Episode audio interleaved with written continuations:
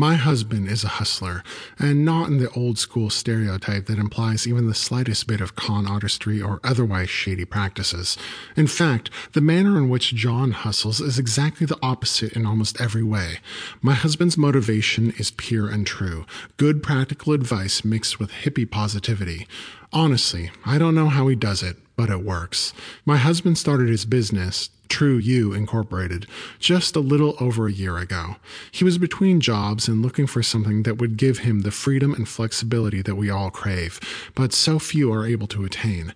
I have to admit, I was quite skeptical at first, especially given the fact that John seemed to be having trouble explaining to me exactly what he was doing. It seemed like a yoga centered fitness service to me, like personal training, but John quickly shut this down. It's more than that, my husband would explain.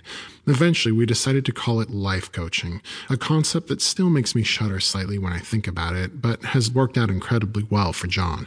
I could never do it, obviously. And it's not because of anything to do with my own wonderful, fulfilling life. I just don't think I could ever tell other people what to do with themselves, as if I'm some kind of great authority. John, on the other hand, has no problem taking the reins. He's charming, confident, and handsome, seemingly prepared for anything that comes his way.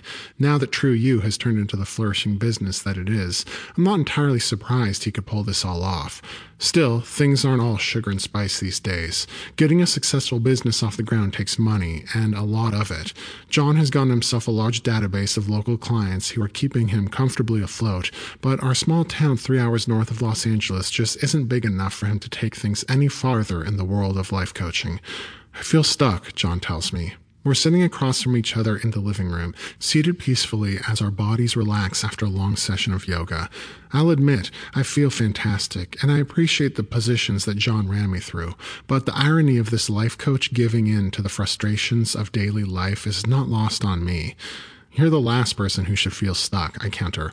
Also, aren't we supposed to be meditating right now? John lets out a long sigh and his body relaxes, his position softening as he gives in to the temptation of his muscles.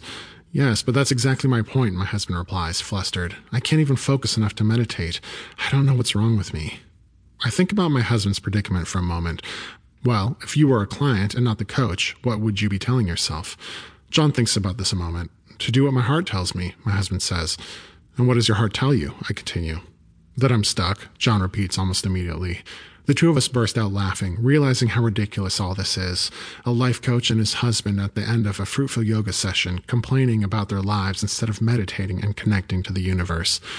I guess this is a good lesson, I say. The coach isn't perfect either. Nobody is.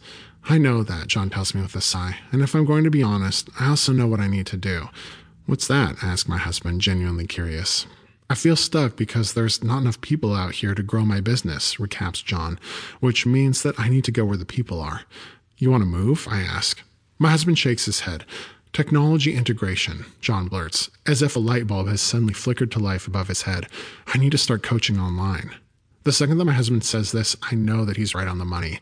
As much as I find the whole life coaching idea a bit silly, if he's going to do it, then he should be going as big as he possibly can. People love John's advice and support, and they'll love it just as much online as they do in person.